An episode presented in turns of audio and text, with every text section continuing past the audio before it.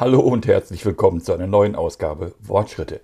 Wir nehmen euch heute mit auf eine Reise nach Tansania.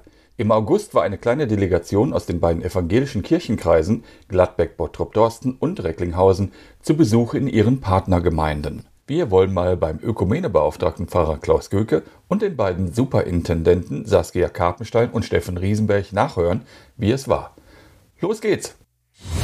Wortschritte Evangelisch an Emscher und Lippe, der Podcast mit Jörg Eils. Hallo Klaus. Hallo Jörg. Du warst noch nicht Gast in den Wortschritten, darum äh, würde ich dich ganz gerne bitten, stell dich einmal kurz vor. Ja, mache ich gerne. Also Klaus Gürker, ich bin Pfarrer in der Kirchengemeinde in Bottrop seit mittlerweile 25 Jahren. Ähm, bin 58 Jahre alt, verheiratet, eine Tochter, die auch mittlerweile erwachsen ist. Ja. Und Ja. du warst jetzt mit in Tansania. Ich war jetzt mit in Tansania. Welche, Genau. welche Rolle hast du bei dem Besuch in Tansania gespielt? Ähm, ich bin ja Vorsitzender des Ökumene-Ausschusses im Kirchenkreis, Ja. ähm, schon relativ lange und ähm, bin auch schon ein paar Mal in Tansania gewesen. Ah, okay. Das ist also nicht dein erster Besuch Nee, gewesen. das war mein sechster Besuch schon. Sechsmal warst Ich du war schon da. jetzt schon sechsmal da, ja. Ja, das, dann äh, kennst du dich ja schon so ein bisschen aus da. Ja, ja, ja. Also, ähm, ja, ich bin eigentlich so derjenige, der im Kirchenkreis ähm, äh, sich für die Partnerschaft einsetzt mit dem tansanischen Kirchenkreis, Ja, versucht das so am Leben zu erhalten. Ähm, das heißt, du hast das auch so ein bisschen organisiert. ich habe die Reise jetzt mit organisiert, genau. Ja. Ähm, als klar war, dass die beiden, welche Termine die beiden Subs zur Verfügung hatten, ähm, haben wir uns dann für einen Termin entschieden und ich habe dann ähm, die Kontakte aufgenommen und ja, dann mit der Verwaltung zusammen Flüge gebucht. ja. Wie lange wart ihr jetzt insgesamt da? Also wir waren ähm, zwei Wochen vor Ort. Ja. Ähm, Steffen Riesenberg ähm, war nur eine Woche, die konnten nur eine gute Woche. Ähm, aber wir drei anderen waren ähm, gut zwei Wochen da. Ah, okay. Vielleicht kannst du uns anfangs einfach mal kurz erklären, wo liegt denn überhaupt Tansania? Ja, Wie groß ist das? Was müssen wir uns darunter vorstellen? ja Tansania liegt im Osten von Afrika. Tansania hat ähm, auf seinem Gebiet zwei sehr bekannte äh, landschaftliche Merkmale. Ja. Nämlich zum einen den Kilimanjaro als Echt? größten Berg Afrikas. Ah, okay. Der liegt auf tansanischem Gebiet. Und Kenia, aber ein Großteil des, ähm, des Gebiets vom Kilimanjaro liegt eben auf tansanischem Gebiet. Ja. Und zum anderen der Viktoriasee, der größte See Ah, Afrikas. Sagt mir was. Den teilen sich die Länder Tansania, Uganda und Kenia. Okay. Da gehen die Landesgrenzen durch. Und Tansania liegt äh, relativ nah am Äquator Mhm.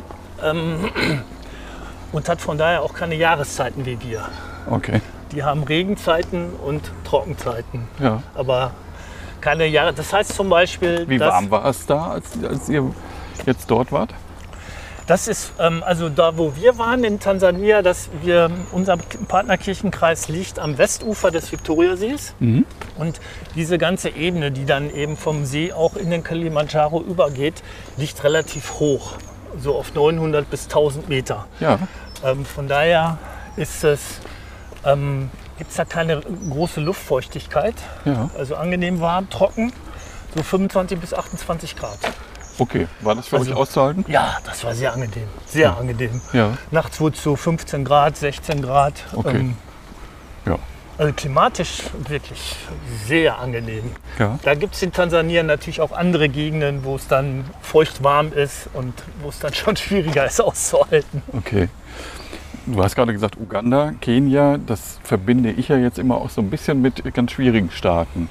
Das heißt, dass dort ja irgendwo Regierungen sind, die jetzt, äh, ich sag mal, nicht friedlich unbedingt sind. Ist das in Tansania ist, Tansania auch? Tansania ist ein sehr friedliches Land, Ja. hat ganz wenig Konflikte gehabt in, der letzten, in den letzten Jahren und Jahrzehnten. Ähm, ist ein Land, was ungefähr so 45 Prozent Muslime, muslimischen Anteil hat und Ja. 55 Prozent christlichen Anteil. Ah ja. Die kommen aber relativ gut miteinander aus. Ähm, gibt selten mal, dass man mal hört, oh, da ist irgendwie was, was gewesen. Ja. Okay. Das hört sich doch schon mal gut an. Ja, ja, das ist auch, ähm, das ist auch, glaube ich, ein, ein Punkt, warum, warum viele Kirchenkreise und die VEM eben gute Kontakte nach Tansania hat, ähm, weil es eben relativ friedlich ist, weil man da gut hinreisen kann. Ja. Ähm, ja, Ihr wart jetzt mit einer Delegation aus beiden Kirchenkreisen da. Mhm.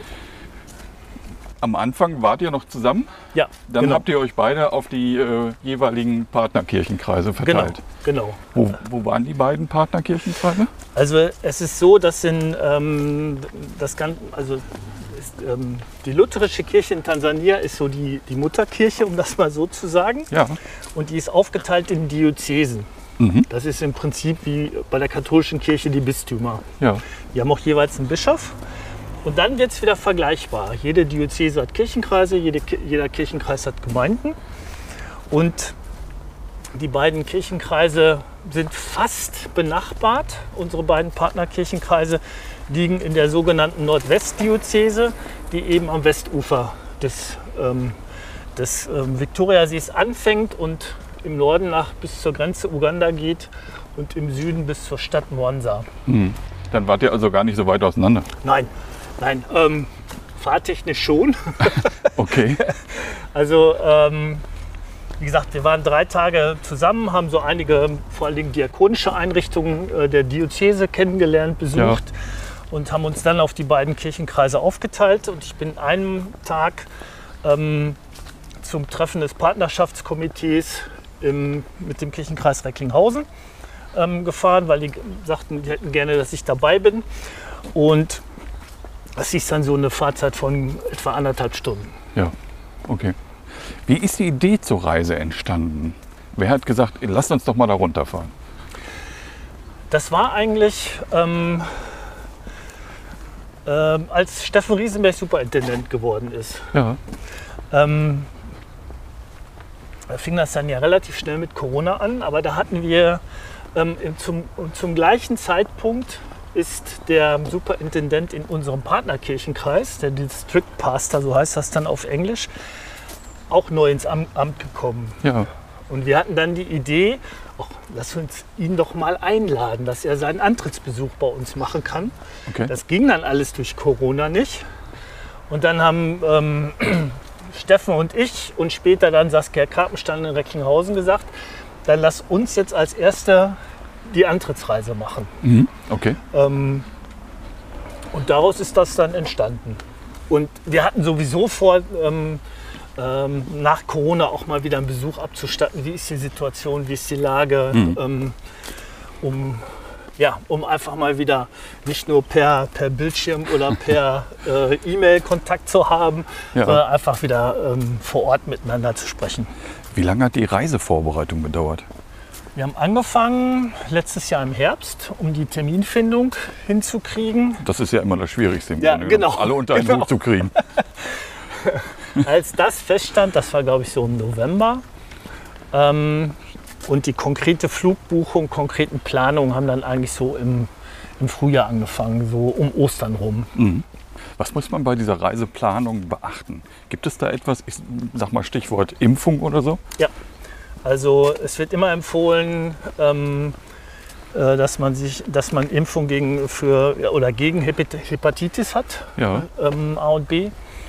Ähm, und dann muss man so ein bisschen gucken, wenn man schon ein paar Mal da ist, braucht man zum Beispiel keine Gelbfieberimpfung mehr. Ähm, für diejenigen, die zu, zum ersten Mal in so ein Land fahren, wird immer empfohlen, Gelbfieberimpfung machen zu lassen. Ja. Okay.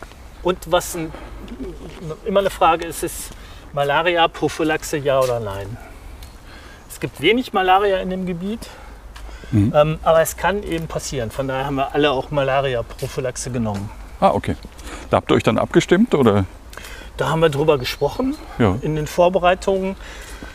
Und ähm, eigentlich haben aber auch alle mit ihren Hausärzten nochmal Kontakt Ja, gehabt, okay. um das abzustimmen. Gab es sonst noch irgendwas, was man beachten muss dabei? Bestimmte Kleidung oder irgendwie? Ähm, man muss sich darauf einstellen, dass ähm, es ein sehr dichtes Programm ist, okay. weil die Gastgeber möchten natürlich auch gerne, dass man möglichst viele der Gemeinden oder kleinen Gemeindebezirke noch sieht und trifft und da ähm, vorbeikommt und Ja. die Leute einsehen und ähm, Wie viele Und- Termine habt ihr an so einem Tag gehabt? Das war unterschiedlich. Also das, äh, der intensivste Tag war, glaube ich, mit fünf verschiedenen Stationen. Okay. Und da muss man immer noch die Fahrerei mit bedenken, ne? die teilweise dann auch noch mal eine halbe Stunde oder dreiviertel Stunde Okay. dauert. Ist ja dann schon ein strammes Programm. Halt. Ja, ja. Also wir haben dann auch gesagt, ähm, ähm, so in der zweiten Woche jetzt ein bisschen weniger. Äh, streicht mal einen Gemeindebezirk, sonst halten wir das langsam nicht mehr durch. Hört sich dann schon ein bisschen nach Stress an. Das ist anstrengend. Also auch, selbst wenn das Programm nicht so dicht ist, aber man hat neue Eindrücke, man trifft ständig neue Leute. Ähm, man versucht natürlich auch in, den, in der Delegation so ein bisschen, was haben wir eigentlich gerade erlebt, was ist wichtig, ähm, ne, sich so ein bisschen auszutauschen, gerade Ja. für diejenigen, die zum ersten Mal da sind, wie sind die Erfahrungen. Ähm, welche Gastgeschenke müssen wir für den nächsten Besuch mitnehmen? Und Was habt ihr an Gastgeschenken mitgenommen? Das ist immer eine ganz schwierige Sache, weil man ja erstens gepäckmäßig äh, nicht so viel Möglichkeiten hat. Ähm, wir hatten jetzt eine schöne Idee, hatte Steffen ähm, Riesenberg. Ähm, wir hatten während Corona ähm, von der äh, Rhein-Baden-Werkstatt in Bottrop so diese Kir so Kirchen to go gemacht. Kenn ich. Kleine Ja, ja, ja. Kirchen. Ja. Und da hatten wir für jede Gemeinde eine mit. Ja. Und das kam super an Okay. dass wir denen die einfach hinstellen konnten und sagen konnten, das verbindet uns. ja. Ähm, und da die Frauenarbeit eine ganz wichtige Rolle spielt in den Gemeinden, haben wir auch immer geguckt, dass wir so Nähzeug, Häkelnadeln, ein bisschen mm, Wolle ähm, mitgebracht haben, weil die viel Handarbeiten machen, Mhm. ähm, diese Sachen auch verkaufen und damit ein bisschen Geld einnehmen, um zum Beispiel Medikamente für kranke Menschen zu kaufen. ja. Thema Spende. Habt ihr auch in diese Richtung etwas mitgebracht? Wir hatten die Spende des, der Kreissynode dabei. Ja. Kreissynode hatte, das waren glaube ich Das ist 500 jetzt vom Kirchenkreis Kirchenkreis Gladbeck-Bottrop-Dorsten. Gladbeck, genau. Äh, Gladbeck-Bottrop-Dorsten. Wir hatten bei der Frühjahrssynode ähm, im Gottesdienst eben Spendenzweck Tansania Partnerschaft. Und das hatte ich bar mitgenommen und das haben wir dann beim Treffen mit dem Partnerschaftskomitee übergeben. Willst du für uns verraten, was da zusammengekommen ist? Das waren, glaube ich, so gut 500 Euro. Okay. Das war für einen Synodengottesdienst eine gute Summe. Ja. Gab es von der äh, anderen Kirchenkreisseite auch eine Spende? Die haben auch Spenden mitgenommen. Ich weiß, dass ähm, die Vorsitzende da des Ökumeneausschusses, die Megera Absteinke, Spenden für die Frauenarbeit. Die ist sehr aktiv in der Frauenhilfe in, im Kirchenkreis in Recklinghausen. Ähm, ähm, und auch Spenden, meine ich, für die Gesundheitsstation, die von Recklinghausen unterstützt wird. Wie hast du die Menschen dort erlebt? So wie, in den, wie bei den ersten oder bei den, bei den ganzen Malen auch als sehr offen Mhm. ähm, und zugewandt, wenn wir da waren. Die waren interessiert und haben sich einfach gefreut. Ähm, Musik spielt da ja eine ganz große Rolle. Ähm, die haben, also äh, es ist für uns unfassbar, in jedem Gottesdienst singen drei bis vier Chöre aus der Gemeinde, aus Gemeindegruppen. Das In müssen jedem. aber eine Menge Menschen sein. Ja, ja, und äh, die Gottesdienste sind voll. Also es sind wachsende Gemeinden. Das ist äh, für uns, ne? da kriegt man so ein bisschen die Tränen in die Augen. ähm, aber die haben sich immer gefreut, wenn wir da waren und die dann singen, mit uns singen konnten. Ne? Wir haben zusammengesungen oder ne, dann Zusammen gesungen, das heißt auf Englisch oder Französisch? Nee, wir haben dann, ähm, es gibt, das ist das Schöne, es gibt viele Lieder, ähm, die äh, aus dem deutschen alten Gesangbuch in Tansania übernommen worden sind, weil ja deutsche Missionare das äh, in vielen Teilen das erste Mal so den christlichen Glauben dahin gebracht haben und die haben dann ihre alten ihre Gesangbücher mitgebracht und viele Lieder äh, sind einfach dann ins Swahili übersetzt worden und Swahili ist relativ einfach zu lesen. Und das kann man gut mitsingen. Du kannst das lesen, Ja, lesen kann ich es. Ähm, aber, aber, nicht sprechen. nein, sprechen kann ich nicht. so ein paar Worte natürlich, aber Ja. Aber bei vielen Sprachen ist es ja so, dass das Lesen ja viel schwieriger ist. Wenn ich jetzt an Japan oder so etwas denke oder an, an die russische Schrift. Ne? Nee, das ist, ähm, das ist, bei Swahili ist es so, das ist eigentlich eine, keine Schriftsprache, sondern das hat, ist irgendwann verschriftlicht worden. Ähm, und es ist für uns relativ einfach zu lesen, weil das ähm, ne, unsere Buchstaben sind. Manche Worte ist natürlich dann ein bisschen, manche Aussprache, ähm, aber im Prinzip kann man es so, eigentlich so lesen, wie wir das lesen würden, wenn wir das im Deutschen lesen. Wieso ist ein solcher Besuch wichtig? Es gab mal ähm, ein Papier von der Evangelischen Kirche von Westfalen, ähm, so allgemein, da stand drin, Ökumene gehört zum Wesen der Kirche. Ja. Und ähm, da bin ich auch voll überzeugt von. Ohne diese, wir sind verbunden mit ganz vielen Menschen überall auf der Welt, die alle an Jesus Christus und äh, an Gott den Vater im Himmel glauben. Und für die das Bedeutung für ihr Leben hat. Ähm, und sich, also das einmal überhaupt erstmal wahrzunehmen. Ne? Die Situation in Tansania ist eine andere.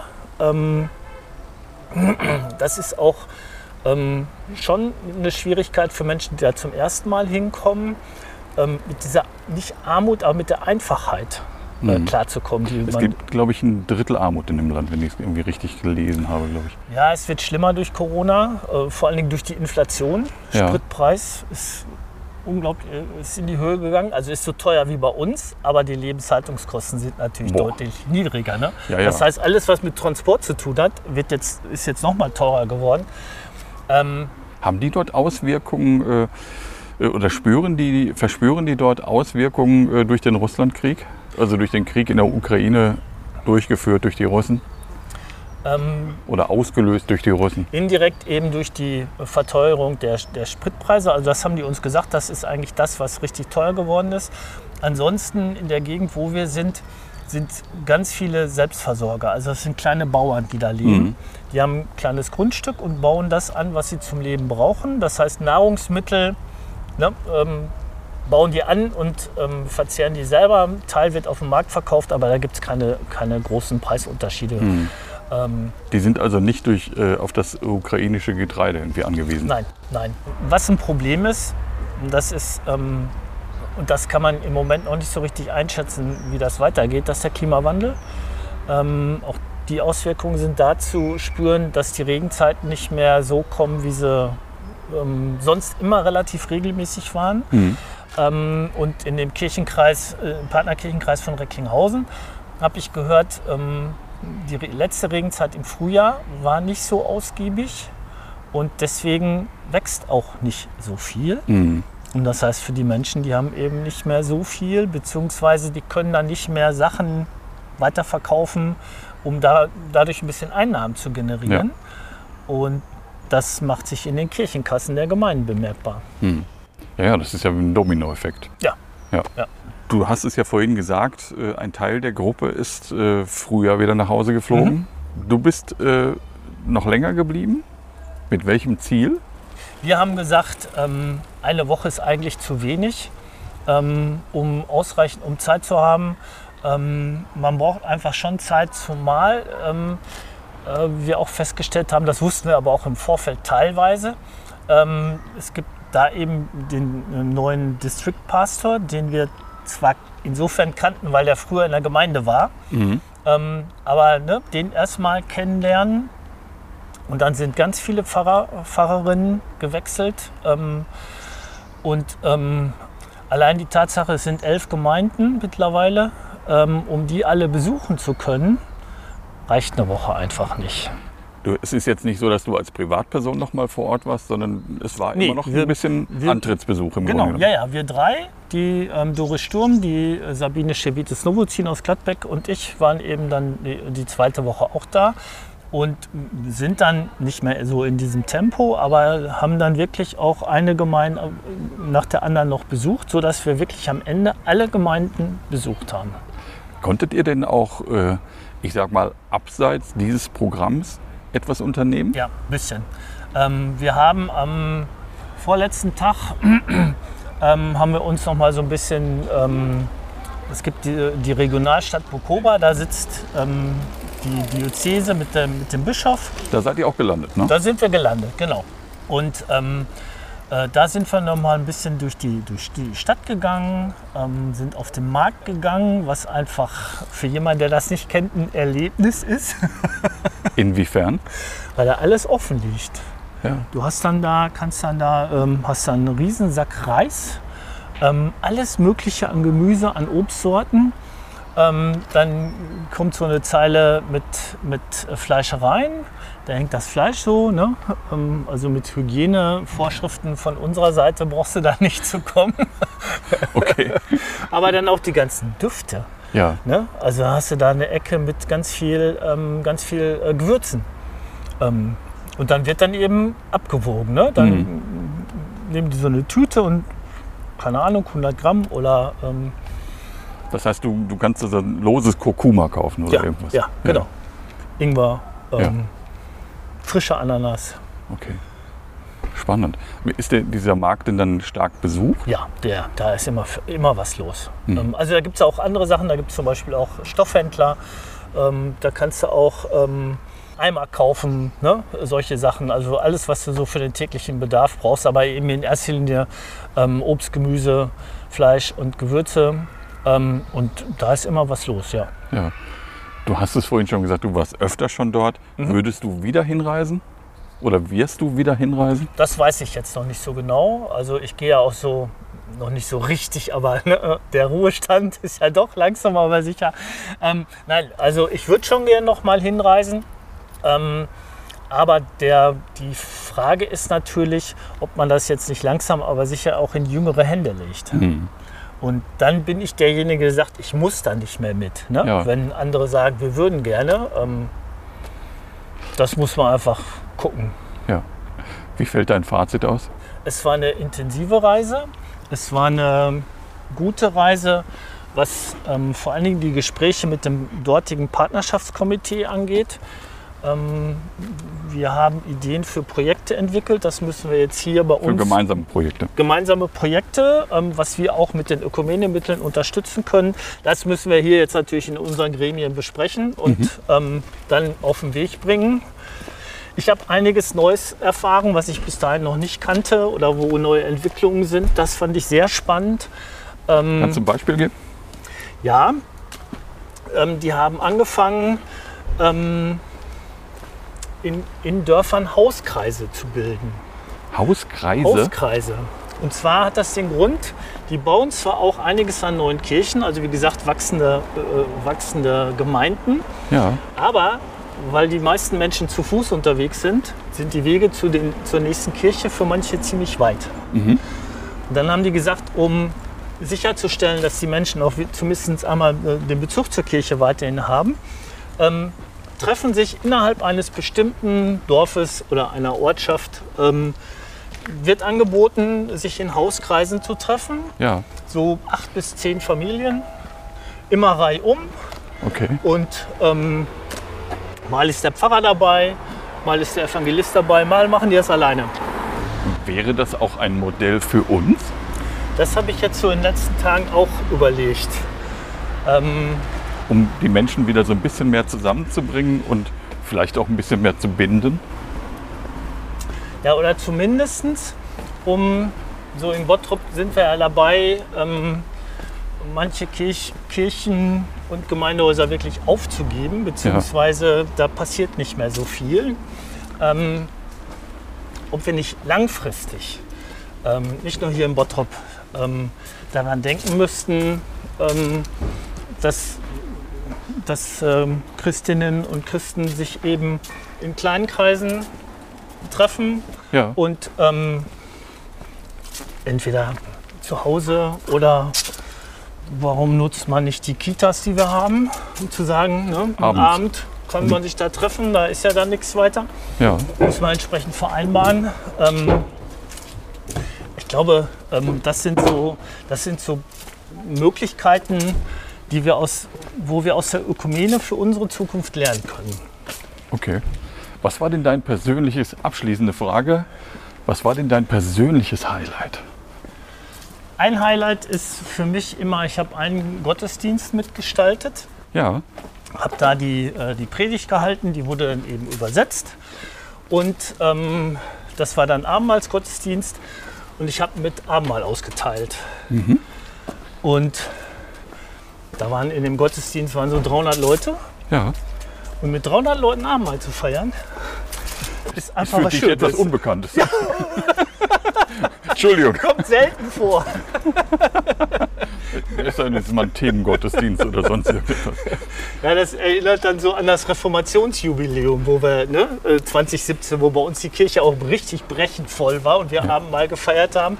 Aber das ist so eine der wenigen Situationen. Ja gut, ich sag mal so, diese ganzen Tauffeste im Juni, die waren ja auch gut besucht, das muss man mal sagen. nein, das auf jeden Fall. Das, Also wir haben schon Gottesdienste, die gut besucht sind. Ich Ja. finde, unsere Kurz- und Kleingottesdienste sind immer auch immer noch ähm, gut besucht und Ja.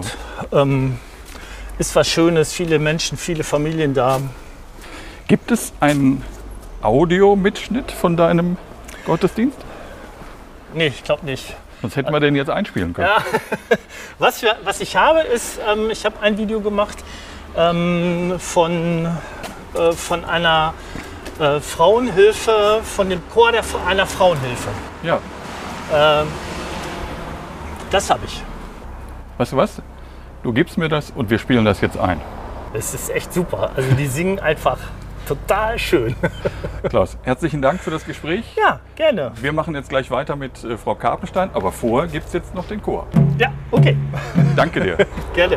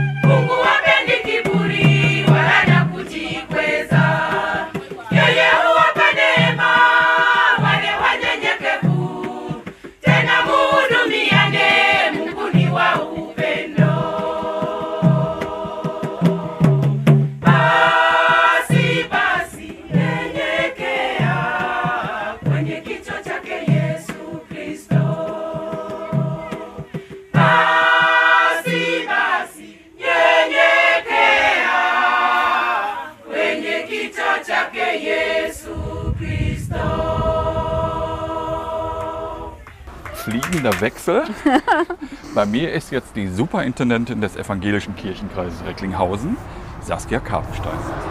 Hallo Frau Karpenstein. Hallo Herr Alt. Apropos Fliegen, äh, der Rückflug aus Tansania war nicht ganz so optimal, oder? Ja, erst flogen sie, dann flogen sie nicht mehr und wir kriegten einen Tag Verlängerung. Ich habe erzählt, ähm, es hätte, hat nie auf meiner Bucketlist gestanden, aber ich kann es jetzt abhaken, einmal auf dem Flughafen übernachten.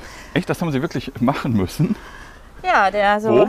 wir haben in Istanbul auf dem schönen neuen Flughafen, das war uns aber dann irgendwie auch egal, weil wenn man da dann irgendwo in, in, in Liegeposition auf Fußboden oder sonst was liegt, ist es irgendwie auch egal, ob der Flughafen schön oder schäbig ist.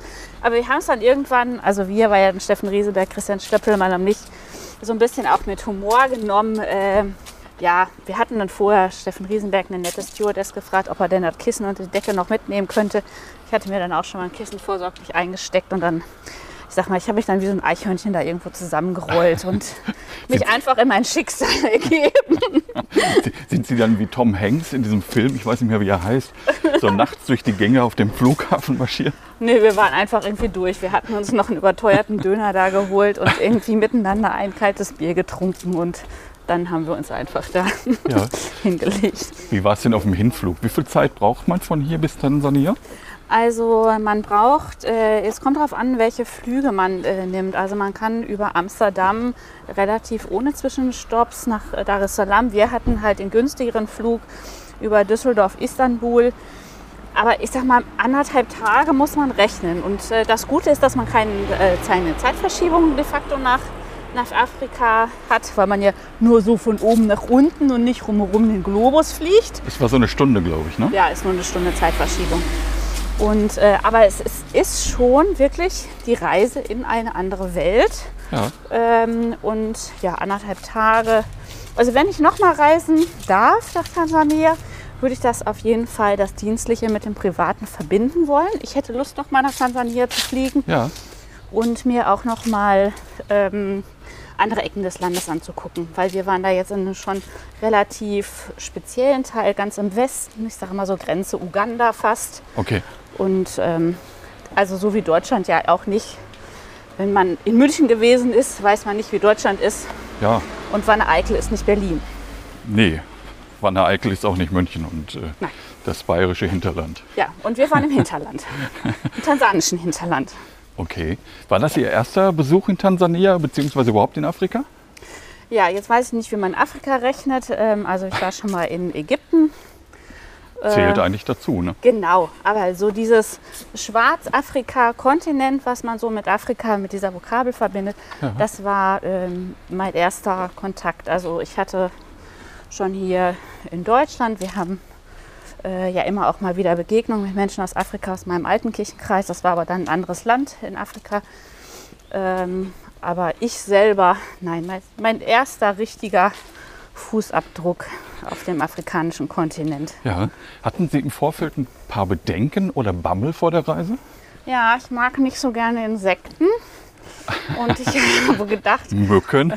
Mücken, die habe ich tatsächlich getroffen, habe da aber nicht sehr allergisch reagiert. Aber das wenn Sie die Mücken getroffen haben, ist doch gut. Umgekehrt wäre schlechter gewesen. Ja, ja, die haben mich auch getroffen. Kommen immer diese dummen Witze, die ist eine Süße, ja, ja. Ähm, nee, Okay. also das mit Kakerlaken und Spinnen, das ist uns relativ erspart geblieben. Das waren meine Bedenken. Ja. Ich habe mich aber innerlich auch noch mal versucht, auf so eine ganz andere Kultur einzustellen. Also, dass die Uhren wirklich auch anders ticken, dass die Wege andere sind, das Essen anderes ist. Ähm, Das wäre so mein größtes Bedenken gewesen, das mit dem Essen. ja, nee, man wird da gut versorgt. Also, ähm, es haben mich tatsächlich auch viele gefragt, wie ist das denn da so mit Hunger und Unterernährung? Ja. Also ich glaube, Mangelernährung ist tatsächlich ein großes Thema. Also ich will nicht sagen, dass es gar keine Unterernährung gibt, aber das ist, ähm, Tansania ist ja nicht Sahelzone. Also Ja. das sind nicht die, die Schreckensbilder, die wir sonst aus so Dürrekatastrophenländern kennen. So ist das da nicht, aber es ist schon einseitiger, die Ernährung. Was gab es denn zu essen? Also Bohnen gibt es in verschiedene Sachen. Es gibt Kartoffeln und Kartoffeln ähnliches. Ähm, wenn, uns, wenn wir als Gäste gekommen sind, gab es auch immer Fleisch dazu. Ähm, das würde jetzt so unseren Fleischvorstellungen nicht so ganz entgegenkommen, weil das sind jetzt nicht so die Filets, die man vielleicht hier so vor Augen hat. Ja. Es gibt immer Reis, was ich sehr lecker finde. Es gibt auch ein bisschen Gemüse, was man probieren kann. Ganz viele tolle Früchte. Äh, Ananas, Papaya, Passionsfrucht, keine Ahnung. Für uns Europäer zum Frühstück gab es auch mal einen Toast. Ja. Viele Menschen haben Hühner, das heißt, es gibt Eierspeisen. Also das ist schon sehr vielfältig. ja. Kaffee, Tee, Wasser. Hatten Sie äh, auch zwischendurch so Bedenken? Sie haben es ja gerade so, so angeführt oder Skrupel gar, äh, dass Sie etwas anderes bekommen haben, dass die Menschen dann irgendwie vielleicht für sich dann noch sogar auf etwas haben verzichten müssen? Also da in der Gegend, wo wir waren, jetzt nicht. Also es war jetzt nicht, dass man dann irgendjemandem das Essen entzogen hat, um es uns davor zu setzen. Ja. Das jetzt nicht. Wir haben ja auch, ähm, das wäre ja auch, wenn wir Gäste haben, dann würden wir am Wochenende auch anders kochen, als wir unter der Woche mal schnell uns ein Bütterchen machen. Ja. Das sind viele so gemeine Situationen auch gewesen, wo die Menschen, die wir dann da getroffen haben, die zum Gottesdienst kamen oder zu einer Gemeindegruppe, dann auch von dem gleichen Essen bekommen haben. Ähm, ja, vielleicht so, wie wir das auf einem Gemeindefest auch hätten. Und wir sind auch an ein, zwei Stellen ähm, mit, mit Kuchen überrascht worden. Mit Äh, Kuchen? ja, es gibt natürlich aus den Zeiten der Missionsbewegung hier auch aus Bethel oder anderen Ecken Westfalens oder Deutschlands. Auch Menschen, die dann eben äh, nach Tansania gegangen sind als Missionare, Missionarin oder eben Diakonin. Äh, und da haben sich dann also ähm, auch äh, manche deutsche Traditionen eben dahin dann exportiert. Einmal haben wir einen Zitronenkuchen gekriegt und einmal weiß ich gar nicht mehr. Aber das war irgendwie, fand ich sehr aufmerksam und nett. Ja. Sie haben, das habe ich auf einem Foto gesehen, das Sie mir geschickt haben, auch Insekten verspeist.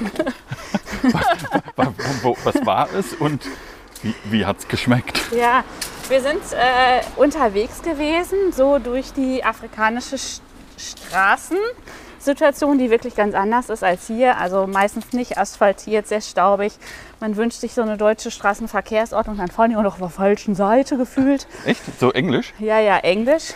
Ähm, und äh, dann waren an der Straße auf einmal so große, hohe, mehrere Meter hohe Metalltrichter. Und dann habe ich gesagt, was macht ihr denn hier? Das sind keine Sonnenkollektoren. Wollt ihr hier Regen fangen oder was ist das? Und dann erklärte uns äh, mein tansanischer Subkollege, das sind Trichter. Da werden dann unten mit Licht äh, eben Insekten angelockt, Heuschrecken, und werden dann da gegrillt. In dem Trichter? Ja, die werden da so reingefangen und unten drunter ist dann, fragen Sie mich nicht ganz genau, ich will Okay. das auch nicht nachmachen. ähm, und die werden dann am Straßenrand, so in verschiedenen Größen und äh, Tupperdosen mäßig dann verkauft. Die sind, ähm, also es ist natürlich so ein bisschen, man muss immer erstmal so über seine Ekelgrenze, je nachdem, wie man so gestrickt ist. Ja, ja, Ihre Gesichtsaus, Ihr, Ihr Gesichtsausdruck hat natürlich echt- Bände gesprochen. Genau, habe ich natürlich extra nochmal gemacht. Das waren da so kleine, so. knusprige Dinger, die sprechen so ein bisschen wie so Barbecue geräuchert. Ja, Und sollen natürlich sehr Vitamin, nee, was ist das dann, proteinreich sein. ja, Eiweiß Ähm, viel, ne? Eiweiß, ja, kann man essen. Wo waren Sie untergebracht?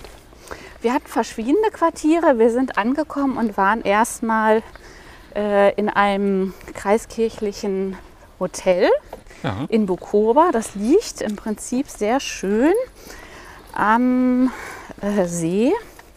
Wir hatten leider Pech mit viel Mücken, Insekten durch die Trockenheit und Ja. auch ein bisschen Lärmbelästigung durch ein äh, Festival. Wir sind dann weiter zu Phineas Lakatare. Der war vor 20 Jahren Austauschpfarrer aus Tansania hier in Oerkenschwick. Ist mittlerweile wieder zurückgegangen ja. und war da lange Jahre Schulleiter für Musikschule und Handwerk und auch eine diakonische Ausbildung. Da waren wir bei Privatleuten untergebracht zum Teil. Und dann sind wir, wir sind ja Delegation von zwei Kirchenkreisen gewesen in unseren jeweiligen Partnerkirchenkreis und waren da unterschiedlich untergebracht in Räumlichkeiten des Kirchenkreises. ja. Wer war von Recklinghäuser Seite dabei? Wir waren verstärkt durch Maggie Raab-Steinke, die hier im Ökumeneausschuss ehrenamtlich tätig ist und aus der Kirchengemeinde Oerkenschwick da eben über die Partnerschaftsarbeit ähm, Arbeit langjährig da verbunden ist. Wir haben Selida Tempe dabei gehabt, unsere äh, sehr wertvolle deutsch-afrikanische Übersetzerin, Ja. weil wir auch mit Englisch nicht sehr weit kommen, man mindestens noch Kiswahili muss. ja. Ist der eher Französisch die Amtssprache? So? Nee, also Amtssprache ist tatsächlich entweder Kiswahili oder eben Englisch. Okay. Aber eben je nach Bildungsgrad und Alter der Menschen, so wie man hier äh, in Recklinghausen auch nicht überall mit Englisch weiter käme aus unbedingt, so ist das da eben auch. Da muss man eben Kiswahili können. Und wir hatten noch dabei Christian Stoppelmann, Ja. der, bei uns im Kirchenkreis für Jugendarbeit zuständig ist, auch nochmal so unter dieser Perspektive, weil er ja auch so im Freizeit organisieren da langjährig erfahren ist. Was bräuchte es denn, wenn wir da noch mal eine Partnerschaftsarbeit auch mit Austausch intensiv, intensivieren wollen? Ja. Genau, und die Superintendentin eben qua Amt und als Antrittsbesuch eben zwar vor drei Jahren schon gewählt, aber durch Corona konnte die Reise eben erst jetzt realisiert werden. Welche Erwartungen hatten Sie an die Reise oder welche Ziele gab es? Ja, ähm, das eine ist, welche Erwartung ich hatte. Ja. Das andere ist die Frage, mit welchen Erwartungen im Gepäck man die Superintendentin dahin geschickt hat. Also die Superintendentin sollte äh, natürlich da nochmal Grüße überbringen. Die Superintendentin sollte eben ausloten, wie kann dahin äh, Partnerschaftsarbeit durch Reisen ähm, organisiert werden. Ja. Die Superintendentin sollte gucken, wie das in Tansania eigentlich beim Thema ähm, Korruption ist. Die Frage, die man ja immer auch hat, wenn man irgendwohin ins Ausland spendet, ähm, kommt das Geld denn auch an? Was Ja. ist denn aus den Projektgeldern der letzten Jahre geworden? Es ist tatsächlich mit der Kommunikation nach Tansania auch ein bisschen schwierig, weil ähm, nicht alle über einen PC verfügen, es nicht überall Internet gibt. Also das, was wir haben, ich gehe da mal eben hin und gucke mir das an, das geht eben über diese Tausenden von Kilometern nicht so einfach. Ne? Ja. Für mich war auch die Frage, ähm, einfach mal zu sehen, wie, wie funktioniert äh, evangelische Kirche in anderen Ländern auch nochmal. Ja, ganz spannend. Ja, und ähm, ich sage ja immer so im Scherz, man kann auch evangelisch sein, oder ohne dass es äh, unsere Gottesdienstsituation mit Orgel zum Beispiel und relativ still in den Bänken sitzend ähm, auch, also evangelische Kirche kann auch ganz anders sein. Und wie abhängig wir auch von dem Kontext sind, von dem Land, von der Kultur, in denen wir Kirche sind. Ja. Wie haben Sie die Gottesdienste erlebt? Sie haben jetzt gerade gesagt, die sind anders als unsere Gottesdienste. Ja, Wie haben Sie sie erlebt? Also wir waren in zwei, drei äh, sehr verschiedenen Gottesdienstsituationen. Ähm, es ist ähm, sehr lebendig, die Kultur ist einfach eine andere, musikalisch, so wie man das, sich das eben auch klischeemäßig kennt. Ja, da wird getrommelt. Es wird ja, auch getanzt. Da wird auch getanzt. Da ähm, wird äh, gesungen und getanzt und geklatscht und getrommelt, alles gleichzeitig. Ja. Die Gesellschaft ist insgesamt jünger als unsere hier in Deutschland. Das merkt man einfach. Sind also der Anteil der Jüngeren, der Kinder, der Jugendlichen ist höher. Ähm, das heißt aber nicht, dass bei denen alle Jungen noch in die Kirche gehen. Die kennen also auch die ersten Abbruchserfahrungen. Das wäre jetzt auch eine Frage gewesen, Ja. die ich aufgeschrieben Ja. habe. Gibt es dort auch Kirchenaustritte? Ja, Kirchenaustritte in diesem klassischen Sinne nicht. Also das, was, ähm, das war tatsächlich ein Anliegen, was ich bei dieser Reise hatte, ähm, dass ich sagen wollte, ich wollte auch noch mal erzählen, wie sich Kirche bei uns verändert und wollte hören und hatte das Bild, muss man so sagen, ich hatte das Bild in Tansania, ist alles beim Alten geblieben. Und das war ja schön, dass ich an der Stelle enttäuscht worden bin, denn auch äh, in Tansania ändern sich die Dinge. Ja. Und äh, man ist immer noch aber Kirchenmitglied. Also so wie bei uns, die Hälfte ist nichts mehr. Ja. Das ist da nicht so. Man gehört halt entweder einer christlichen Kirche an, da gibt es auch eine hohe Konkurrenz, nicht unbedingt zwischen evangelisch-katholisch, sondern zwischen den cooleren Freikirchen. Ah, okay. Und ähm, man hat auch eine hohe islamische Bevölkerung. Und da bin ich so ein bisschen skeptisch. Also ähm, es gibt ein staatliches Schulsystem, das auch deutlich besser geworden ist über die letzten Jahre. Aber es gibt eben auch äh, religiöse Schulen, sowohl von evangelisch als auch von katholisch als auch von muslimischer Seite. Und das ist ähm, was, was ich durchaus kritisch sehe, weil ich denke, wenn die Kinder nicht zusammen in die Schule gehen, inwiefern entwickelt sich dann vielleicht eine gespaltene Gesellschaft, Ja. sodass ich, das klingt jetzt ein bisschen komisch, relativ unschlüssig bin, ob ich die Tradition der christlichen Schulen für Tansania gut finde. Weil es eben keinen keinen Mix gibt. Ja. Ja. Und ob, so dass ich jetzt nach so einem ersten Eindruck nach zehn Tagen, also ist vielleicht auch gar nicht ähm, jetzt an mir da schon ein Urteil zu haben, aber wo ich gedacht habe, ich, ich finde das Prinzip, alle gehen miteinander in gut ausgestattete, im besten Fall staatliche Schulen. Ja. Ich finde das sinnvoller für eine Gesellschaft. Das macht, glaube ich, auch Sinn. Da bin ich bei Ihnen. Ja. Sie waren ja nicht nur zum Gottesdienst, sondern Sie haben ja auch mitgemacht. Sie haben ja auch einmal, zweimal oder wie oft war es, auch gepredigt. Ich habe auch gepredigt. Ähm, war Be eben bevor, Sie jetzt weiter, bevor Sie jetzt weiterreden. Hm? Wir haben ein kleines Hörstück, das spielen wir an dieser Stelle mal ein. Das Bibelwort für heute beschreibt also einen himmlischen und segensreichen Idealzustand. Wenn ich auf die Welt schaue, dann denke ich, wie wahr. Wo wir nicht überall? In Familien und in der Welt. Kwa hiyo ninaposoma katika Biblia maandiko yanayoonyesha wazi kwamba mbinguni, hata hapa duniani, katika kila sehemu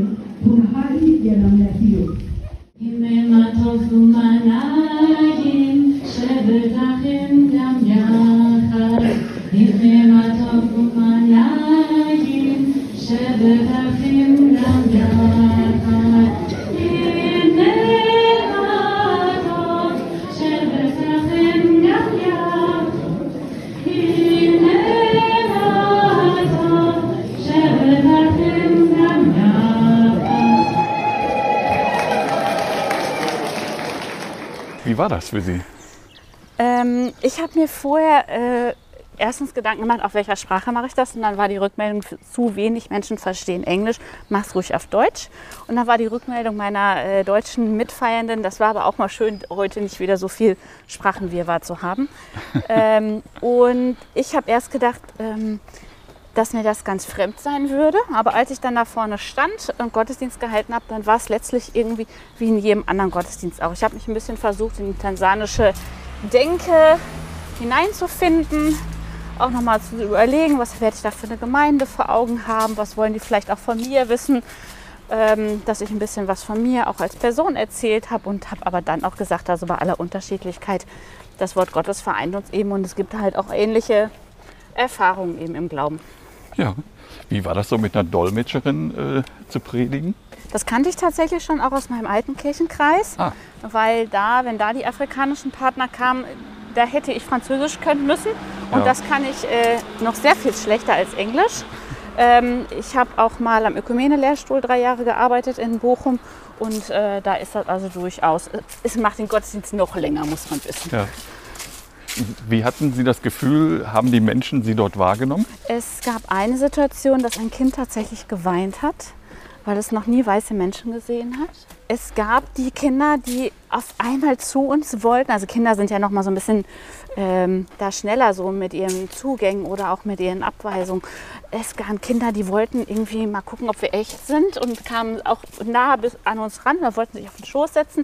Das ist ja immer so ein bisschen heikel. Möchte man das eigentlich noch, dass fremde Kinder einem so nahe kommen? Ähm, es gab eine ganz süße Situation von einem afrikanischen, äh, tansanischen Mädchen, das äh, zu meinem äh, tansanischen Kollegen sagte, dass ein Superintendent aus Deutschland kommt und weiß es, wusste ich ja. Aber dass das auch eine Frau sein kann, das hat sie wirklich sehr erstaunt. Also in der tansanischen Kirche ist es durchaus möglich, dass Frauen auch Pfarrerinnen werden. Aber äh, es passt kulturell noch nicht so. Ja. Und unter den akademisch Gebildeten ist das gar kein Thema, würde man sich durchaus auch mehr Kolleginnen wünschen. Ähm, aber wenn ich jetzt mal in Deutschland 50 Jahre zurückgehe oder hier in Europa, dann hat das ja auch wachsen müssen, dass der Herr Pfarrer auch eine Frau Pfarrer sein kann. Ähm, und Frau Pfarrerin. ja, ja, Frau Pfarrerin, da, das haben wir ja noch längst nicht. Und ähm, ja, und wo ich dann auch zu meinem ähm, Subkollegen eben sagte, na, dann gucke ich mal, wenn ich in 20 Jahren dann komme, kurz vorm Ruhestand, ob dann hier mein Partner eine Partnerin ist auf tansanischer Seite. Da sind wir gespannt. Wenn Sie jetzt zurückblicken, würden Sie sagen, die Reise hat sich gelohnt? Für mich persönlich hat sie sich sowieso gelohnt, weil ich, ähm, ich finde es echt ein Geschenk, dass ich äh, bei allen äh, Zumuten, Heuschrecken, Übernachtung auf Flughäfen und anderem, ähm, ich fand das äh, grandios, in diese wirklich so ganz andere Welt einfach mal als Gast hineintauchen zu dürfen. Für uns als Kirchenkreis war es sehr wichtig, uns nochmal ein Bild zu machen. Das habe ich vor allen Dingen auch bei Frau Raab-Steinke und Frau Tempe irgendwie erlebt, die eben schon viele Jahre dahin immer wieder Kontakt haben, um auch nochmal zu gucken, wie, wo entwickeln sich Dinge positiv, wo sind auch Dinge kritisch, wo ähm, sind eigentlich auf Zukunft auch die Partner, Partnerinnen, mit denen wir in Austausch kommen, äh, um zu gucken, was fördern wir, was können wir auch nicht mehr fördern. Ja. Wie kann eine wir können ja nicht ständig von A nach B fliegen. Also, Nee, von, also ökologisch ist das nicht sinnvoll, finanziell ist das nicht stemmbar, von der Organisation her auch nicht. Aber gibt es die Möglichkeit, vielleicht über Zoom zweimal im Jahr miteinander in Kontakt zu treten? Was brauchen wir hier eigentlich auf Recklinghäuser Seite oder im Gestaltungsraum auch für unseren Ökumene-Ausschuss? Äh, wollen wir auf Dauer zwei Ökumene-Ausschüsse haben? Es gibt jetzt auch die Idee, das muss der Nachbarkirchenkreis aber auch nochmal dann für sich angucken, dass wir die Ökumene-Ausschüsse beider Kirchenkreise zusammenlegen, jetzt in 24 Ja. und dass wir dann, wenn wir weiter auch auf die Vereinigung unserer Kirchenkreise hier zugehen, dann eben auch nochmal gucken, wie gestalten wir die Partnerschaft mit Tansania gemeinsam weiter. Mhm. Das heißt in Richtung Nachhaltigkeit, also was kommt jetzt für die Zukunft gemeinsam, da Ja. wird schon drüber nachgedacht. Ja, also wir haben zum Beispiel, oder ich hab, hatte so die Idee, in 2025 ist Kirchentag hier äh, in Hannover, dass man dann äh, zusammen mit der VEM in Wuppertal, die ja insgesamt die Partnerschaftsarbeit Westfalens und Rheinlands äh, auch mitbegleitet, dass man dann schaut, ähm, mit welchen afrikanischen, asiatischen oder sonst wie Kooperationskirchenkreisen, Kirchen, trifft man sich vielleicht in Hannover beim Kirchentag und schließt dann noch ein Besuchsprogramm hier im Kirchenkreis Recklinghausen an. Ja, Ähm, und natürlich Nachhaltigkeit auch. Was machen wir mit dem Klimathema? Welche Verantwortung haben wir da jeweils? Äh, wie gehen wir damit um, dass irgendwie wir lange auch ähm, ja, die tansanischen Projekte finanziell unterstützen konnten? Was bedeutet das jetzt für unsere Partner auf der anderen Seite, wenn wir das eben zukünftig nicht mehr so können? Da auch miteinander konzeptionell und ehrlich zu sprechen. ja. Aber das klingt doch nach einem guten Plan. Ja. Was war Ihr persönliches, letzte Frage, wir sind schon nach unserem Rundgang schon wieder im Haus des Kirchenkreises. Was war Ihr persönliches Highlight? Das ist wirklich ganz schwierig. Ähm, also ich, eins meiner Highlights war, glaube ich, zu sehen, dass äh, wirtschaftlich arm sein äh, trotzdem bedeuten kann, lebendig und fröhlich Glauben zu leben. Ähm, ich fand es äh, total beeindruckend, äh, den Lake Victoria zu sehen äh, und gefährlicherweise darin zu baden. Haben Sie? Sie haben Ja. auch Schwimmzeug mitgenommen. Ja, ja, ich hatte einen Badeanzug dabei und dann hatten wir da äh, jemanden von vor Ort auch gefragt und der hatte uns auch eine Stelle gezeigt. Also wenn Sie jetzt die Hausärzte fragen und äh, so, ich, wir werden viele Antworten kriegen, aber äh, wir sind da, wir sind heile und haben keine Krokodile getroffen. Ähm, und was mich jetzt tatsächlich als Highlight äh, zu Hause auch immer wieder anguckt, dass ich von meinem Superintendentenkollegen eine Trommel geschenkt bekommen habe, eine handgefertigte für mich, weil er sagte, ich bin der Boss und wer der Boss ist, braucht eine Trommel. Und jetzt gucke ich immer auf diese Trommel und überlege, bin ich wirklich der Boss? Müssen wir jetzt damit rechnen, dass Sie in Zukunft immer am Flur stehen und die ganze Gemeinschaft zusammentrommeln? Ja, ja. Okay, Frau Kampstein, ganz herzlichen Dank. Ich gehe jetzt mal weiter. Der Herr Riesenberg wartet. ja. Liebe Grüße. Mach ich. Dankeschön. Tschüss. Tschüss.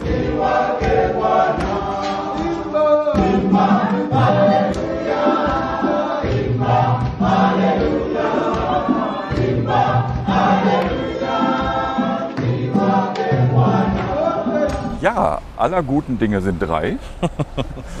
Jetzt ist der Superintendent des evangelischen Kirchenkreises Gladbeck-Bottrop-Dorsten bei mir, Steffen Riesenberg. Guten Morgen, Herr Riesenberg. Hallo Als. Schön, dass Sie da sind. Ja, ist schön, immer wieder, Ja, das ist äh, schon das vierte Mal. dass wir zusammen Fortschritte machen. Ja, schön. Deswegen brauchen wir Sie auch gar nicht großartig vorstellen. Einverstanden. Okay, kommen wir gleich zur Sache. Wie war Ihr Antrittsbesuch in Tansania? Mega gut. Super anstrengend auch. Ja, Ähm, sehr interessant, sehr vielseitig, ein wunderschönes Land. Wir haben ganz, ganz tolle Partnerinnen und Partner da. Große Gastfreundschaft, viele Menschen kennengelernt ähm, und ganz, ganz bereichert wieder nach Hause gekommen. wer hat Sie aus dem Kirchenkreis begleitet? Wir waren zu viert insgesamt. Äh, Pfarrer Klaus Göke war mit dabei. Der ist bei uns ja so der Ökumenebeauftragte und schon oft in Tansania gewesen. Ja, den hatten wir ja auch am Anfang unseres Podcasts. Genau, Pfarrerin Doris Sturm, die ist im äh, Ruhestand, hat früher in Bottrop gearbeitet und kann sogar ein bisschen Kiswahili sprechen. Echt? Das war immer super, wenn die sich auf Kiswahili vorgestellt hat, dann kam, bekam sie gleich spontanen Applaus. Wie klingt das? Ich kann, ich habe es nicht. Ich kann, wir können gleich noch mal ein paar Sätze, was ich so mitgekriegt habe. Ähm, und dann war noch Sabine Schervites Novozin dabei, die ist ähm, Presbyterin hier in äh, Gladbeck. Ja. Gab es äh, nur Befürwortung für die Reise oder gab es auch im Vorfeld kritische Stimmen, die gesagt haben, warum fliegen die jetzt dahin? Gerade auch aus Umwelt. Äh, Also bei uns im Gründen. Kirchenkreis habe ich keine gehört. Äh, aber in mir drin habe ich mir die Frage natürlich gestellt. Also Ja. wie verträgt sich das mit dem Klimaschutz mit vier Leuten, äh, mit Recklinghausen zusammen, mit acht Leuten äh, quer durch die Landschaft zu fliegen, um Partner zu besuchen. Ich habe aber ähm, mal gelernt, dass Nachhaltigkeit äh, nicht nur was mit Ökologie zu tun hat, sondern ähm, es auch eine soziale Komponente der Nachhaltigkeit gibt. ja, Und für wirksamen Klimaschutz ist es eben auch wichtig, dass wir uns weltweit vernetzen und austauschen können über die Herausforderungen, die wir haben. Ähm, und insofern muss man das eine gegen das andere aufwiegen, aber das macht die Flugreise jetzt natürlich irgendwie auch nicht besser. ja. Wie erleben die Menschen dort in Tansania den Klimawandel? Haben Sie da was mitbekommen? Ähm, Tansania ist ja äh, ein Schwellen, also ein Entwicklungsland auf dem Weg zum Schwellenland. Und die haben nicht die wirtschaftlichen Möglichkeiten wie wir zu überlegen, mache ich jetzt eine Photovoltaik aufs Dach oder so. Ja. Ähm, das heißt, äh, viel, also es ist kein großes Thema in der Gesellschaft, äh, E-Autos oder sowas. Tansania nirgendwo gesehen. Ähm, Photovoltaik wohl. Das liegt Warten, eben warten, da. warten. Das, Sie waren jetzt richtig laut dann da drin. E-Autos haben wir in Tansania nirgendwo gesehen. Okay. Photovoltaik wohl. Ähm, aber das ist eher, weil das halt ein Äquatorialland ist mit sehr zuverlässigem äh, Sonnenschein und weil die Leute damit ihre Stromversorgung sichern können. Das öffentliche Stromnetz ist leider nicht so zuverlässig. Äh, haben die Menschen denn irg über irgendwelche Veränderungen berichtet? Ähm, da kann ich mich jetzt ehrlich gesagt nicht dran erinnern. Okay, dann lassen Also äh, die Regenzeiten kommen immer unterschiedlich, aber das ist früher auch schon so gewesen. Ja. Wie warm war es, als Sie dort waren? Äh, nachts 22 Grad, tagsüber 28 Grad und das ist den ganzen, das ganze Jahr über so. Also sind Sie ein bisschen ins Schwitzen gekommen oder eher nicht? Nee, ehrlich gesagt nicht, weil das äh, unser Partnerkirchenkreis ja rund um Bukoba liegt, Nordwestdiözese, das ist westlich vom Viktoriasee, Ja. relativ hoch gelegen. Ähm, und es ist eine ganz trockene, ganz angenehme Wärme. Was haben Sie für Kleidung mitgenommen? Ich weiß, das ist eigentlich, ich, ich stelle Ihnen bewusst diese Ja. Frage und nicht Frau Karpenstein, Ja. damit nachher nicht gesagt, oh, typische Frauenfrage. Ja. Was haben Sie für Kleidung mitgenommen? Wie viele Koffer waren dabei? Also ich ähm, habe vorher mal so, wir haben ja, es gibt ja Gott sei Dank noch andere Kirchenkreise, die auch Partnerinnen und Partner in Tansania haben. Und ich habe mal so geguckt, was die Subs auf den Fotos so anhaben. Ich gedacht, ich möchte nicht, also die äh, Tansanier sind sehr, sind sehr äh, stilvoll und adrett gekleidet. Die Pfarrer haben meistens ein Jackett an, die äh, Frauen äh, gehen immer im Rock, Ja. oft auch im Kleid. Gerade in kirchlichen Zusammenhängen zieht man sich auch ein bisschen schick an. So. Ich gedacht, ich will nicht so aussehen, als käme ich außer Savannenexpedition, so mit Wanderstiefeln und so einer Outdoorhose so. Also habe ich relativ normale Sachen eingepackt und ich trage ja hin und wieder auch mal so ein Collarhemd, also so ein Pastorenkragen, sagt man manchmal dazu. Ja. Das ist in Tansania auch unter den Fahrerinnen und Fahrern weit verbreitet und deshalb äh, habe ich davon auch ein paar eingepackt. Und wie ist es angekommen? Es ist dann für alle gleich klar, dass das ein Pastor ist, der da vor ihnen steht. Hm. Also ich muss mich nicht vorstellen und sagen, ich bin der Superintendent und so, sondern es ist mal, ich werde gleich begrüßt von allen, die Kinder auch. Ja. Ah, Pasta. Ah, okay. Ja. Aber Sie haben jetzt gar nicht gesagt, wie viele Koffer Sie mitgenommen haben. Äh, zwei. Ein, eine Tasche für im Flugzeug und einen großen Koffer. Ja. Ähm, Aber macht man sich im Vorfeld schon so ein bisschen Sorgen halt, bin ich richtig angezogen oder nehme ich das genug Kleidung mit oder so? Oder? ja, das war jetzt an der Grenze zur Regenzeit, was wir da gemacht haben. Und es war natürlich, ich habe gedacht, was passiert eigentlich, wenn wir, wenn wir jetzt, wenn wir landen, die Regenzeit anfängt und wir da im strömenden Regen stehen, zwei Wochen. Weil dafür hatte ich nicht die richtigen Sachen dabei. Also keine Gummistiefel? Nein, angepackt? keine Gummistiefel, auch nur eine Regenjacke äh, und auch nicht so viel zum Wechseln. Ja. Was war denn das Schlimmste, worauf Sie in dieser Zeit halt verzichtet haben, mal abgesehen von Frau und Kind? Also auf was haben Sie, ja, wa- wa- was hat Ihnen gefehlt? Also, uns hat es da an nichts gefehlt. Ich muss das echt mal so sagen. Äh, Ich bin aber auch kein empfindlicher Mensch. Also wir haben zum Beispiel keine warme Dusche gehabt, da wo wir waren. Ne? Ähm, abends kriegte man einen großen Eimer mit warmem Wasser und dann hat man eine große Schüssel und so ein, äh, so ein Litermaß sozusagen. Und das war dann eben für die tägliche Katzenwäsche so da. Aber das, ich erlebe das nicht als Verzicht. Ja.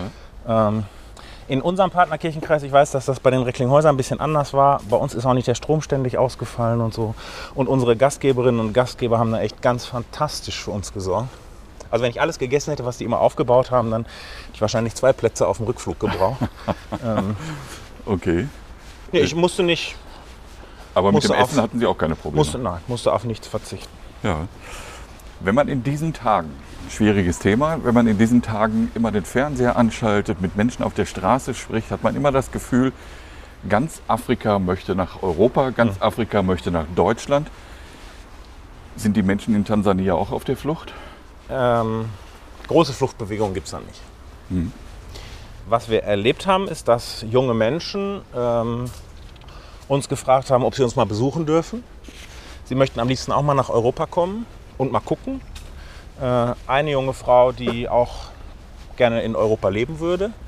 Ähm, ich kann mir vorstellen, dass das für manche junge Tansanierinnen und Tansanier ein Sehnsuchtsort ist, wo die glauben, die Welt wäre in Ordnung. Ja. Ähm, und das hat sicher viele verschiedene, also die tansanische Bevölkerung ist ja nicht so wie wir. Wir haben ja in der Bevölkerungspyramide die Beule oben, also sehr viele ältere Menschen und wenig junge Menschen.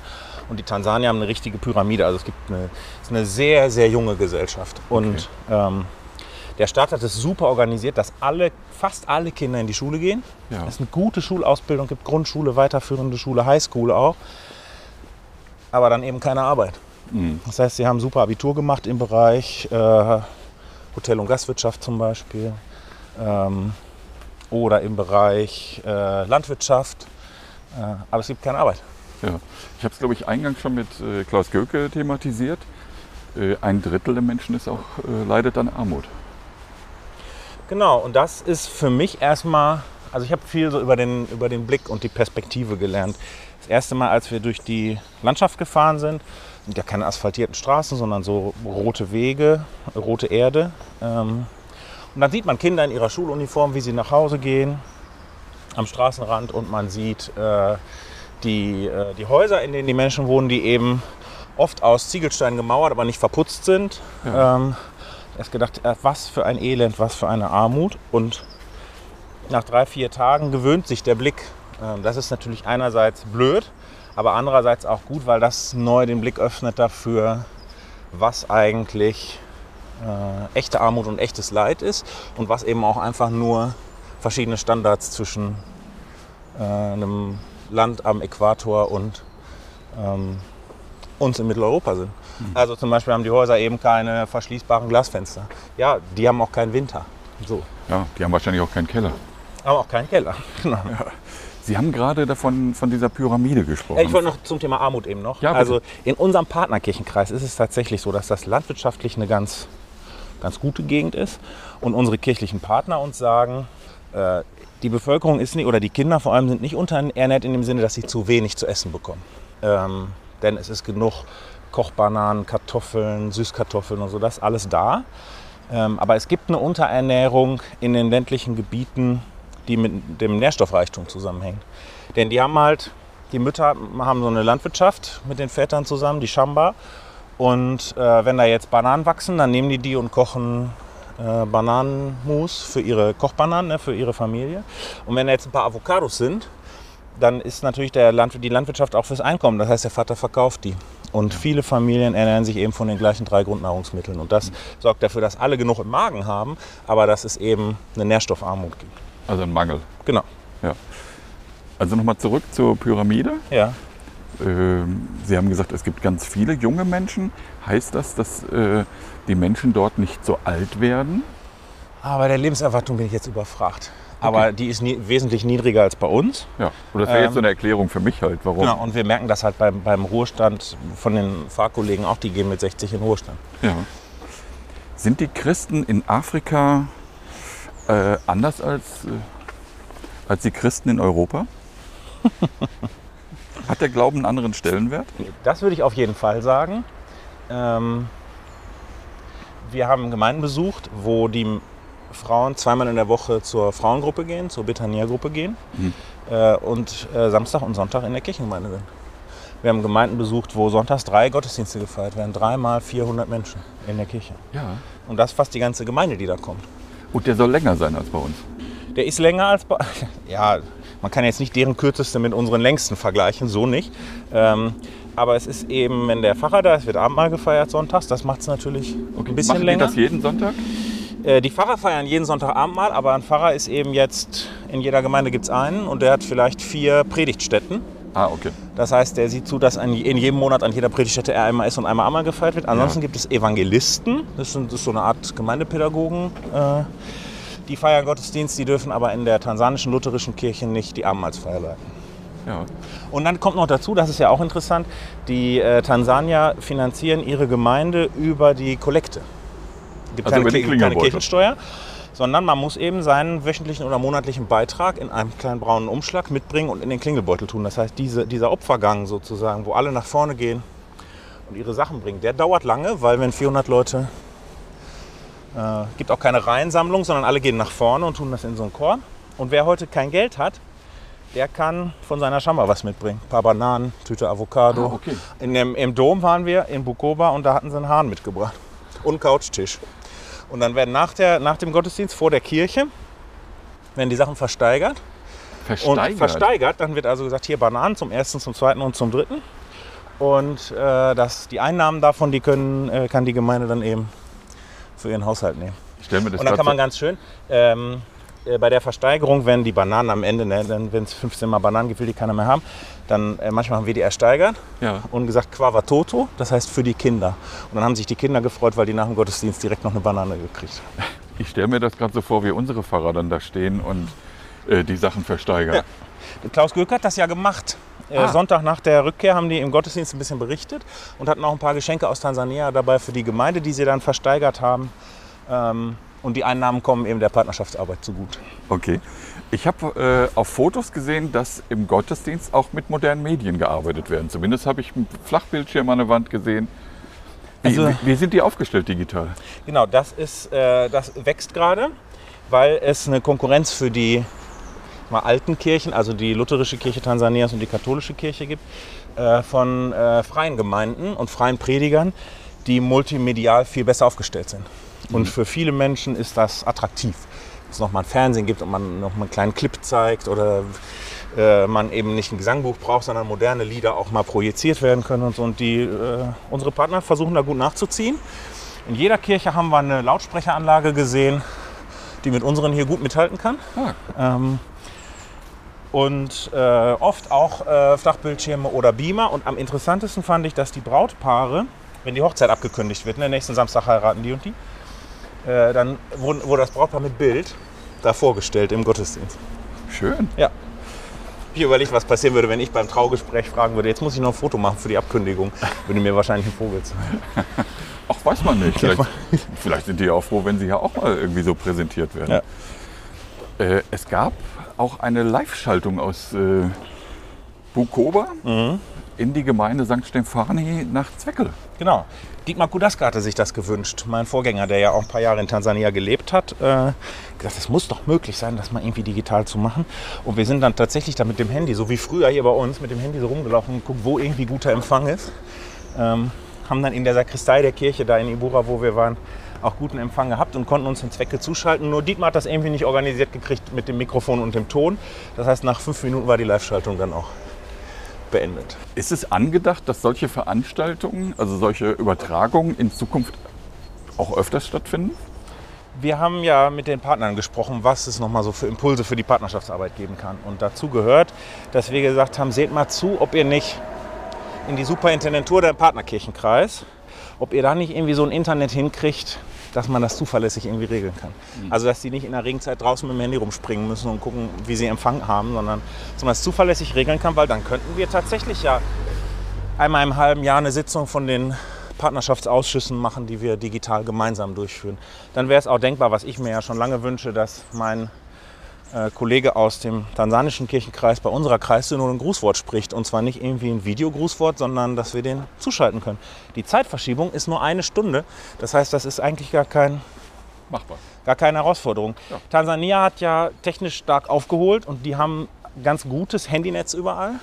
Aber dieses DSL, was wir haben, wo eben zuverlässiges Internet aus der Dose kommt, das ist eher schwierig in den, in den, in den ländlichen Gebieten. Sie haben gerade von den Gesprächen äh, mit den Menschen vor Ort gesprochen, also auch mit den Führungsmenschen. Wie waren die Gespräche? Wie haben Sie die erlebt?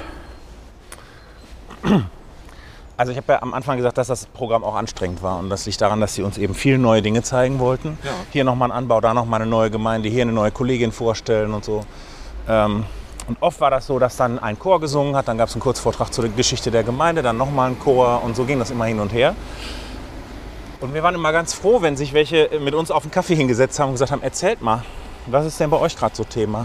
Haben dann auch darauf geachtet, dass wir schnell zurückfragen, wie geht's euch denn hier? Was sind die Herausforderungen in, eurer Geme- in eurer Gemeinde? Und das sind immer sehr, sehr tolle Gespräche gewesen.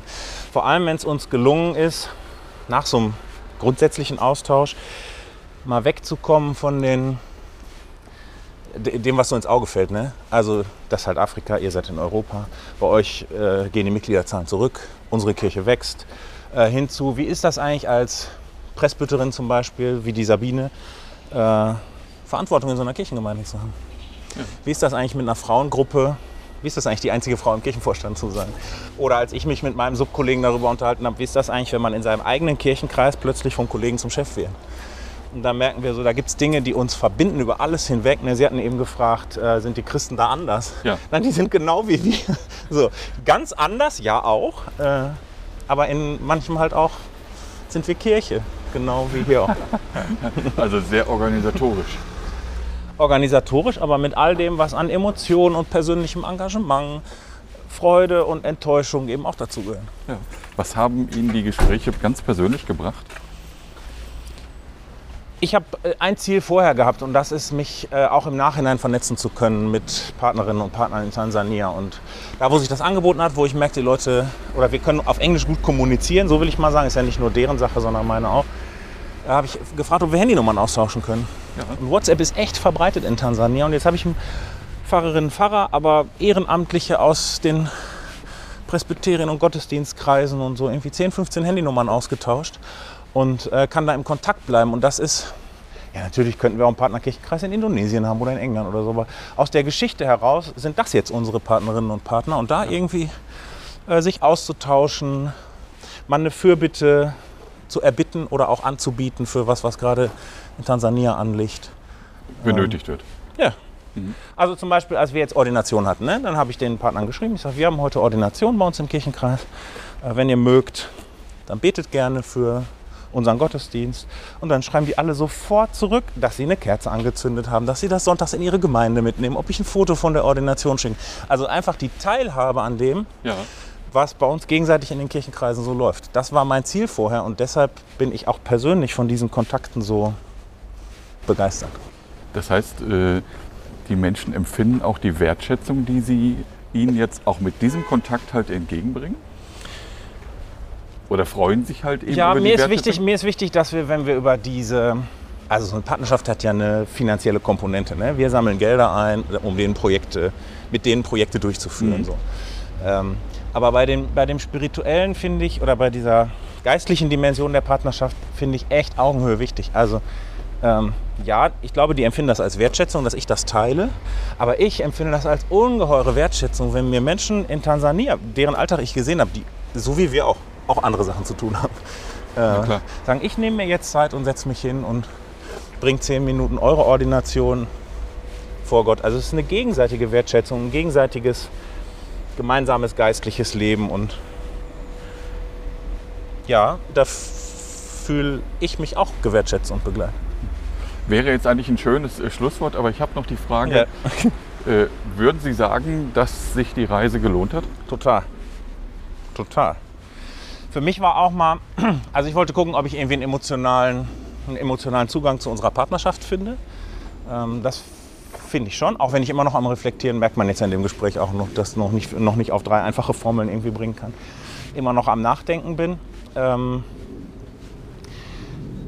aber das Ziel zu gucken, so, wo können sich nochmal Kontakte ergeben, wo ist nochmal Vertiefung möglich, so, das ist absolut erreicht worden. Und ich habe eine deutliche Einladung ausgesprochen an unsere Partnerinnen und Partner, uns in Deutschland zu besuchen. Auch mit einer Delegation von drei, vier Leuten.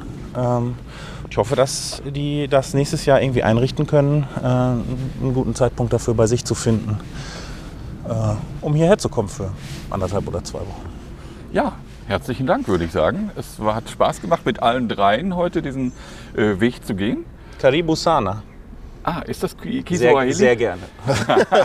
Also haben Sie doch auch sprachlich was Ja, mitgenommen. ein bisschen. Ich kann auch noch im Namen des Vaters und des Sohnes und des Heiligen Geistes. Das heißt Quajina la Baba na la Moana la Harohum Takatifu. Amina. Amen. In dem Sinne. Ja. Herzlichen Dank, Dank.